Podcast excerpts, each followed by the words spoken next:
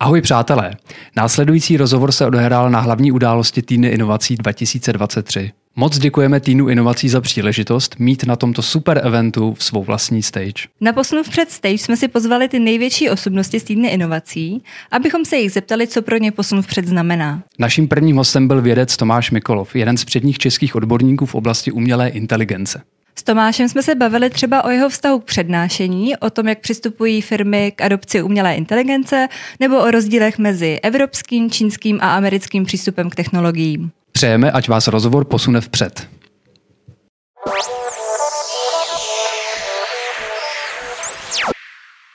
My vás tady vítáme. Nečekal jsem, že se tady sejdeme při první diskuzi v takhle hojném počtu. Takže děkuji, že jste, že jste dorazili a máme tady hned na začátku prvního hosta. Tomáš Mikolov. Uh, čau Tomáši. Jo, Díky, jo, že jsi dorazil. Je to Hmm. skvělý. První člověk, ideálně přesně na čas. Hmm. Uh, jedna z nejvýznamnějších osobností české AI scény. A asi není potřeba tě dál představovat. No, já myslím, že to stačilo takhle. No. Vidím, Klidně že se- můžeš začít se- no, jo. Pojďme Tak, na to, pojďme My na jsme to. si pro tebe, Tomáši, na začátek připravili takový rozstřelový otázky, tak jako pro zahřátí. Zahřátí, A přesně tvým tak. úkolem teďka bude odpovídat jenom jedním slovem, respektive jednou tou možností z těch dvou, které ti nabídneme. Pokus se o to. Dobře, dobře, zkusím. Tak, psaní vědeckých článků nebo kódování. Jedním slovem, já bych to řekl, řekl radši větou, ale dobře, tak... Uh, Klidně to rozveď lehce. No dobře, tak já to rozvedu, protože to se těžko uh, o tom mluví. Dřív mě bavilo prostě víc to kódování, ale teďka už uh, spíš uh, dělám víc ty high level věci, takže teďka už spíš píšu ty články. Uh, neříkám, že mi to víc baví, ale dělám to víc, no. Protože vlastně programu strašně málo už teďka v tom věku, no. Hm. Hmm. A to je BART nebo chat GPT?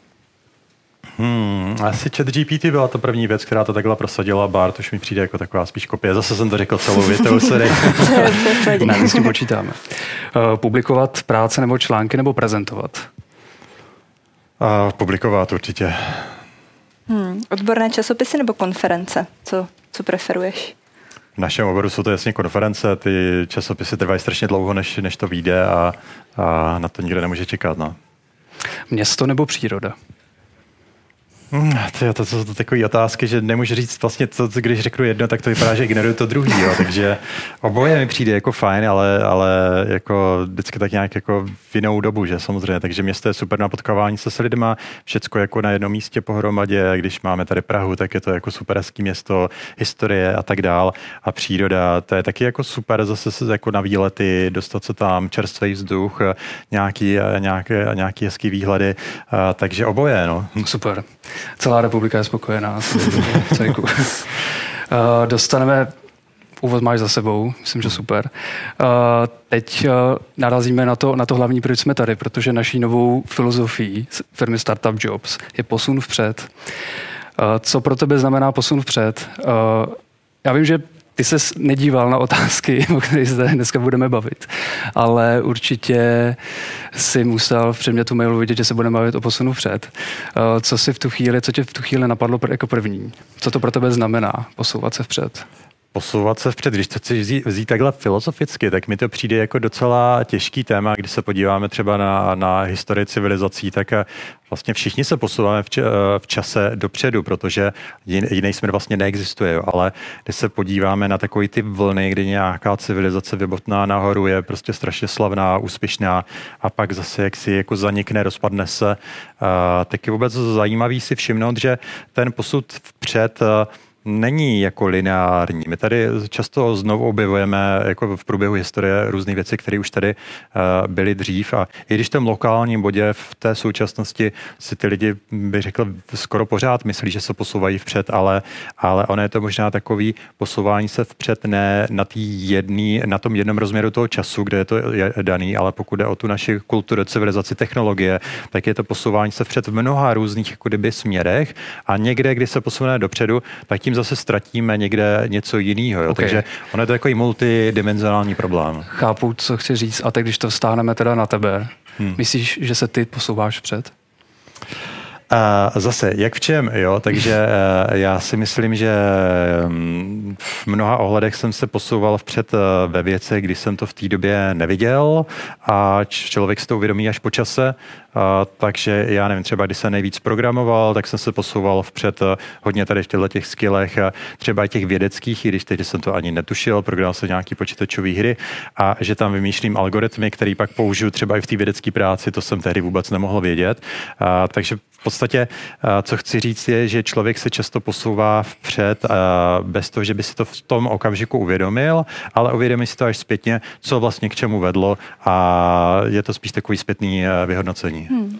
My ten posun vpřed v rámci Startup Job vztahujeme ke kariéře, nejenom teda, ale i v posunu vpřed v rámci kariéry. Dokázal bys ty určit ve své kariéře nějaký bod, který tě nejvíc posunul, kdy třeba teď přesně zpětně, v tu chvíli asi ne, ale zpětně bys dokázal hmm. vyhodnotit, že to bylo to ono, co tě jako posunulo nejvíc? Jo, jo, jo, tak takový ty zlomový momenty. Já myslím, že nejvíc, co mi pomohlo, tak to mohlo být tak v roce 2009, když tady do Prahy přijel takový slavný eh, vědec, eh, co se kdysi ještě narodil v Československu a už byl teda v té době v důchodu, ale furt jako slavný eh, Fred Jelínek, možná asi, asi jste o něm neslyšeli, ale prostě super slavný vědec, který tady vymyslel vůbec takový ty základy toho statistického zpracování, jazyka, rozpoznávání řeči. Lidi v jeho týmu dělali první, první jako dobrý modely na strojový překlad v IBM a dělal to celý život. A, a občas se takhle vracel do Česka, snad každoročně tady přijel udělat nějaké přednášky na Karlovku. A já jsem tehdy byl student, co dělal na jazykových modelech, věřil jsem prostě v tu budoucnost, že jsou to skvělé věci a, a jedno to prostě bude jako světová věc, ale tehdy ten obor byl v podstatě mrtvý, jediná jako skupina, kde bylo víc než řekněme dva lidi, kteří to dělali seriózně delší dobu. A tady ty jazykové modely, tak to bylo zrovna to Freda Jelinka. A tehdy eh, jsem měl možnost se s ním potkat a eh, chtěl jsem tam jet k němu na internship. Odprezentoval jsem mu tu svoji práci a tady mě teda jako tím docela překvapilo, když na mě hnedka jako vypálil tím americkým stylem, jo, tak můžeš přijet třeba příští týden nebo takhle. Já jsem říkal, no tak já si musím vyřídit nějaký víza, ale, ale klidně jako přijedu, jak rychle to půjde. Takže šlo to velmi rychle dopředu a právě protože jsem se dostal pak na ten internship do Baltimoreu, jako Johnson Hopkins univerzita, tak jsem se dostal konečně k datům, kde jsem mohl vyhodnocovat ty svoje modely modely a už ne na nějakých českých datech, které nikoho ve světě nezajímaly a někdo mi moc nevěřil, že ty výsledky mám vůbec dobře spočítaný. Ale když jsem to měl vyhodnocený na těch datech, i ten Fred mi ze začátku nevěřil, protože já už jsem na tom dělal už roky, tak jsem to měl fakt jako hodně jako pokročilý, tím pádem jsem ty jeho studenty porážel o takový velký kus, že, že tam bylo jako dost nedůvěry, ale začal jsem tam dělat na open source věcech, abyste lidi mohli pustit programky moje beze mě a bylo to prostě ten začátek v podstatě té kariéry, protože do té doby všecko, co jsem měl, měl, tak prostě, jak říkám, český data, jako dobrý, dobrý věci, dobrý nápady, dobře naprogramované modely a tady ty neuronový, uh,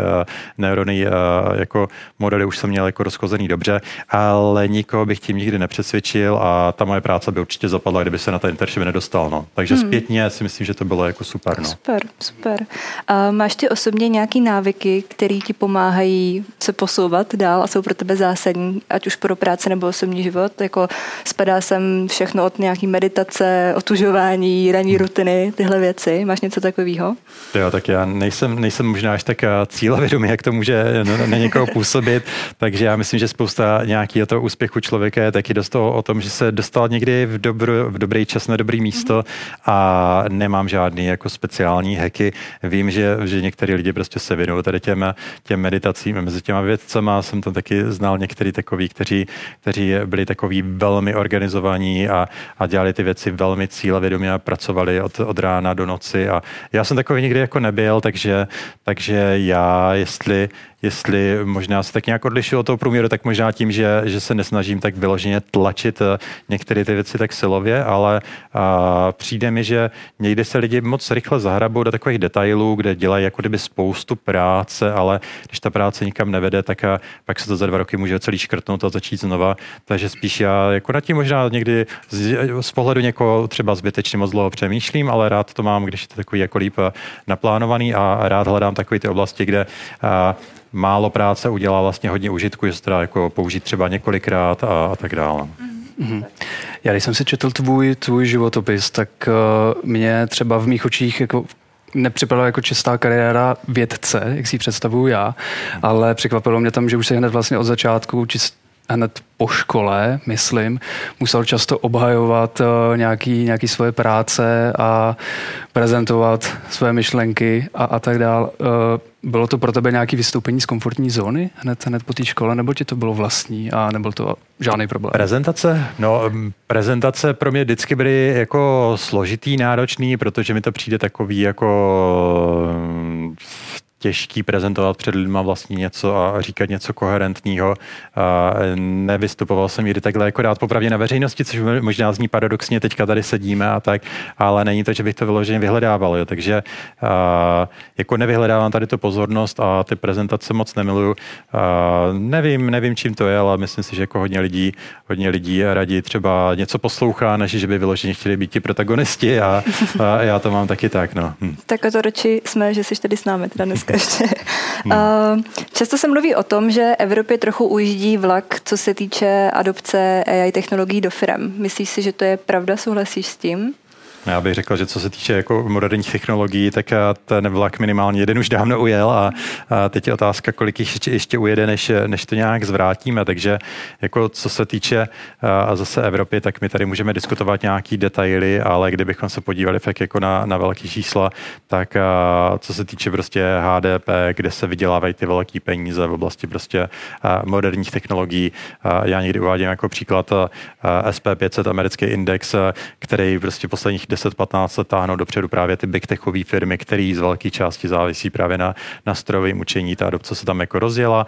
Ve velkým vydělává to mraky peněz, to prostě nejsou nějaký miliony dolarů, to jsou stovky miliard dolarů, takže fakt je to strategický sektor pro celou Ameriku, pro jejich ekonomiku.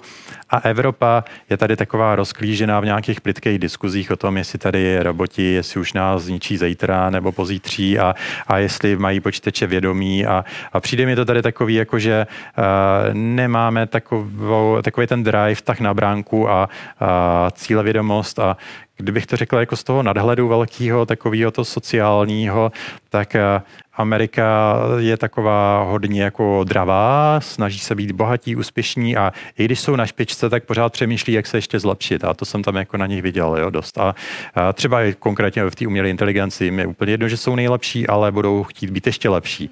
A když se podíváme zase na další velký ekonomický blok, eh, třeba Čína, tu neznám zdaleka tak dobře jako Ameriku, ale dělal jsem taky eh, jako s nemálo lidma, kteří se tam narodili, takže jsem o nich slyšel zprostředkovaně různé věci. Oni jsou vlastně taky takový, jako mají ten dlouhodobější plán, oni chtějí být úspěšní v tom světě a chtějí se vlastně vrátit tam, kde historicky Čína tisíce let byla, což byla jako uh, velká světová ekonomika, možná dokonce největší, že a uh, po, po jako hodně dlouhou dobu a opravdu se snaží, jako kdyby se třeba 10 let dopředu, 20 let dopředu a dělat ty věci tak nějak, aby to fungovalo. Ta ekonomika jim tam taky jako běží, sice jsou jako uh, v přepočtu na výrazně jako za tu Amerikou, ale ta jejich trajektorie jako není špatná. Tím neříkám, že to Ameriku předeženou a takhle, to se říkal taky o Japonsku v 70. letech a nakonec se zaseklo na desítky let, ale kdy prostě nejde to všechno dohnat jenom tím, že lidi pracují 16 hodin denně, to má určitý své limity, ale eh, pak tady máme Evropu, což je takový další velký ekonomický blok, jako z hlediska toho světového HDP a mně to přijde, že v Evropě je jako hezky, máme tady spokojený život, máme hezký města, tady bezpečno a žádný nějaký velký přírodní katastrofy. A myslím si, že jsme to jako zdědili hodně za ty předchozí staletí, kdy opravdu Evropa taky nebyl žádný andílek v té historii, takže jako víme kolonialismus a takhle, takže tady se jako vlastně dostalo se tady spousta bohatství, ze kterého se pak jako postavili ty věci, ze kterých pak třeba západní Evropa žije do dneška.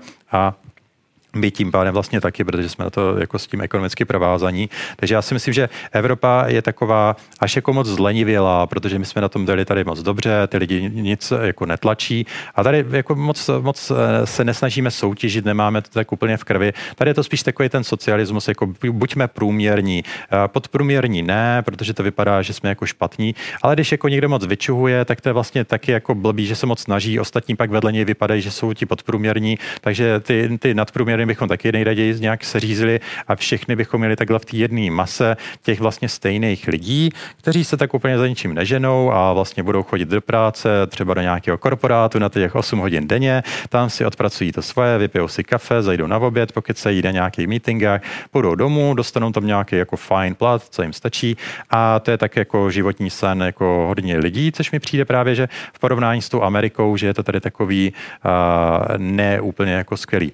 Ale, ale samozřejmě máme tady i ty lidi, kteří se snaží uspět a pak bychom mohli jít k tomu, proč, proč je to tady složitější, protože přece jenom není to jenom to, že bychom tady neměli ty draví lidi, ale často právě ti lidi, ty ambicioznější, co chtějí uspět a udělat tu díru do světa, tak zjistí, že pro ně je to mnohem jednodušší se přestěhovat do té Ameriky a udělat ten úspěch tam, než to zkoušet prorazit v té Evropě, kde je to tady takový kostrbatý. No. Hmm. Ano, se hodně mluví o nějakém mindsetu, že, že jako hmm. američané jsou víc jako tech optimisti versus Evropa je prostě trochu skeptická. No, čeho se tady bojí a přijde AI a tady furt jsou diskuze o tom, jak to regulovat a jak se toho bát hmm. a ztratíme pracovní pozice a zničí nás to a, a přijde mi to, že zbytečně moc prostě diskutujeme věci, které nás neposouvají dopředu hmm. a tím nechci říkat, že každá technologie je skvělá. Ne, všechny technologie mají rizika. Když tady máme chemický průmysl, tak na jednu stranu máme prostě mnohem levnější výrobu, já nevím, paliv a potravin a, a strojů a tak dále. Na druhou stranu to pak vytváří tu ekologickou zátěž, takže to, to je taky evidentně riziko a vidí, vidíme, kam, kam to vede, když se tady vypouští nějaké věci do přírody bez toho, že by to někdo promyslel. Ale,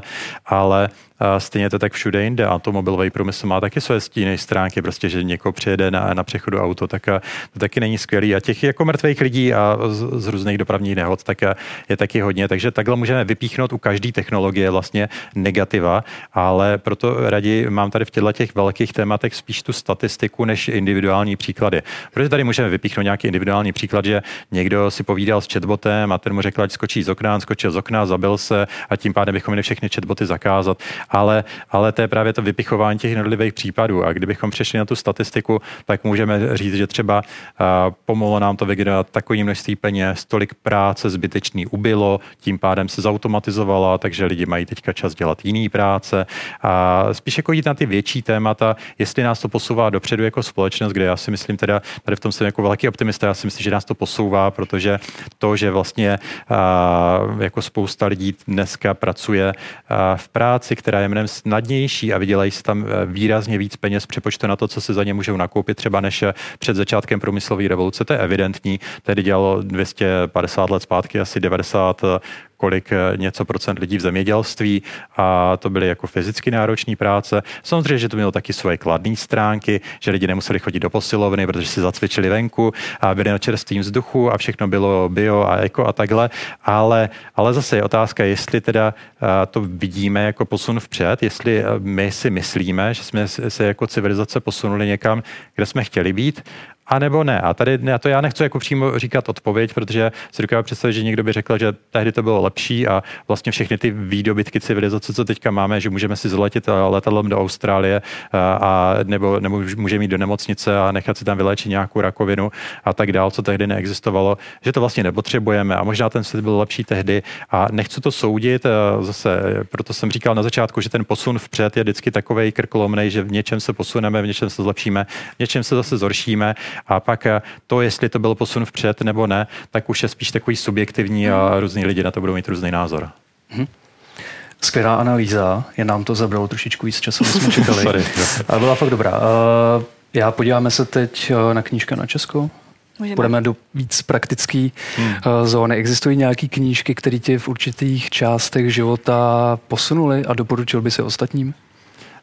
Knížky. Já jsem teďka třeba v diskuzi, co jsme měli před chvílí, eh, zmiňoval 1984, což byla jako hodně, hodně zajímavá kniha a kdybych eh, přemýšlel o nějakých eh, dalších, spíš já nevím, já jsem četl nějaký takový ty fantazy, Pán prstenů, to mě taky bavilo a to má asi přečtený většina lidí.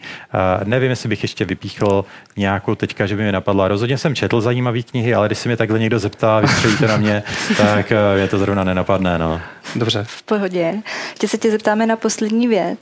Kdyby, představ si svět, kdy máš neomezenou moc a můžeš tři věci na Česku udělat lepší, který by to byly? Co si myslíš, že jsou teďka nějaké zásadní problémy naší společnosti?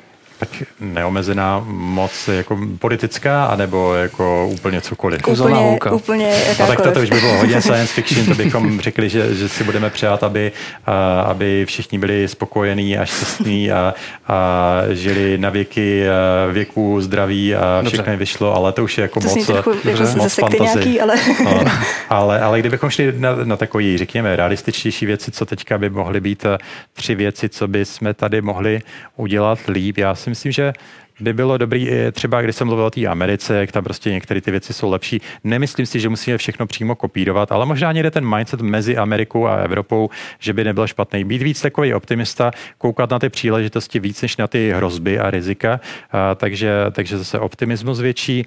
A, pak a, a, taky bych se, si přál teda a, no to bude znít strašně hloupě, jako lepší politickou reprezentaci, ale jako co na to mám říct, já myslím, že většině lidí to přijde takový jako složitý. A taky, když vidím, jak ty technologie zkouší různě jako limitovat politici, kteří tomu nerozumí a pak vymýšlí nějaký regulace a je to takový jako, že uh, jako nikam nevedoucí. Za mě třeba jako regulace klidně, ale ať jsou to regulace, které budou ve prospěch nás, naší ekonomiky, našeho průmyslu, jednotlivců, ať nás to posune jako společnost do té budoucnosti budoucnosti. Ne, že se tady vytvoříme nějakou zase byrokratickou hydru, že lidi budou vyplňovat od rána do večera různý papíry, nebo aby mohli mít startup a mezi tím nám tady ekonomiku prostě ty velké peníze nám tady vytahají vlastně monopolní firmy ze zahraničí a my na to nebudeme koukat. Takže vlastně vzdělanější lidi třeba v politice, kdybych to takhle řekl, jako neutrální. No a třetí věc, co by mi tady ještě tak jako chybělo. No prostě, aby, aby ta budoucnost byla taková zajímavější, aby lidi koukali na tu budoucnost jako právě na ty příležitosti, aby mohli vzlížet k tomu, že tady bude něco lepšího, aby se na to těšili a ne, aby se toho báli, že ježiš, budou zase nějaký, nějaký terminátoři tady a vš, máme se bát a prostě a přijde covid a všichni umřeme a, a prostě větší optimismus asi, mm-hmm. no, asi tak, no, lepší budoucnost. No. Super, skvělá okay. myšlenka na závěr. Tak my ti mm. moc děkujeme. Jasně, Já jsem se ještě chtěl zeptat na otázku. Poslední. Už si chtěl jít, No, to mi proč pracuješ? Pracuju, já jsem si nikdy nepřipadal úplně, že pracuju, abych se přiznal, jo, takže okay. uh, já jsem většinou dělal jako ve svém životě na věci, které mě bavily a které by jiní lidi třeba označili za práci, ale když jsem se třeba seznámil s těma počítačema, tak jsem se tam začal programovat počítačové hry, což někdo dělá jako práci, já jsem to tedy dělal jako, že mě to bavilo a někteří lidi třeba taky nevidí tu hranici, třeba já nevím, sport. Je to práce, nebo je to zábava, nebo je to hraní těch počítačových her, někdo se tím živí. A když se tím živí a vydělá si peníze, už to není zábava, už je to práce. Je to prostě taková nejasná hranice, takže já jsem se snažil v životě dělat věci, které mě bavily. No a když mi to ještě ty lidi jako za to zaplatili peníze, tak jako proč ne, no. Ideální situace. Super, tak jo. Super. Moc děkujeme. Jo, taky díky.